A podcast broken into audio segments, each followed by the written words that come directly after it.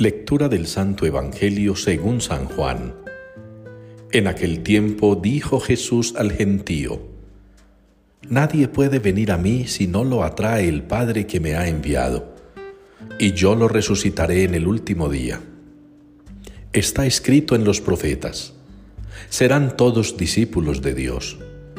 Todo el que escucha al Padre y aprende, viene a mí. No es que alguien haya visto al Padre, a no ser el que está junto a Dios. Ese ha visto al Padre. En verdad, en verdad os digo, el que cree tiene vida eterna. Yo soy el pan de la vida. Vuestros padres comieron en el desierto el maná y murieron. Este es el pan que baja del cielo, para que el hombre coma de él y no muera. Yo soy el pan vivo que ha bajado del cielo. El que coma de este pan vivirá para siempre. Y el pan que yo daré es mi carne por la vida del mundo. Palabra del Señor. Aclamad al Señor tierra entera. Es la respuesta que nos une en la liturgia de hoy al Salmo 65.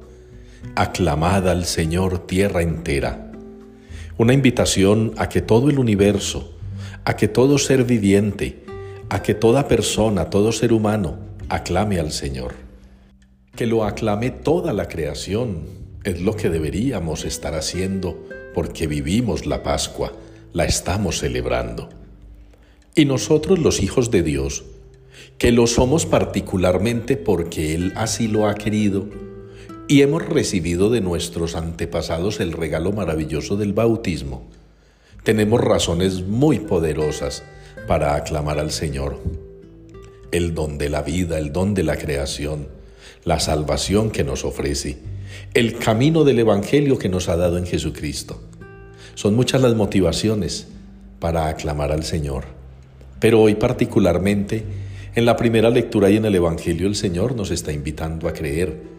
En la primera lectura, un sacramento muy maravilloso, diría yo que el más importante de nuestra vida cristiana, el bautismo, cuando aquel hombre inquieto por la palabra de Dios pide recibir el bautismo.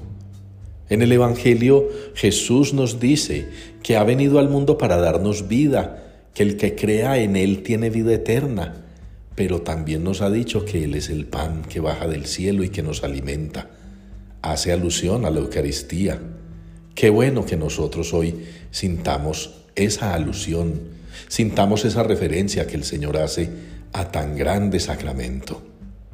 El bautismo nos refrenda en ser hijos de Dios.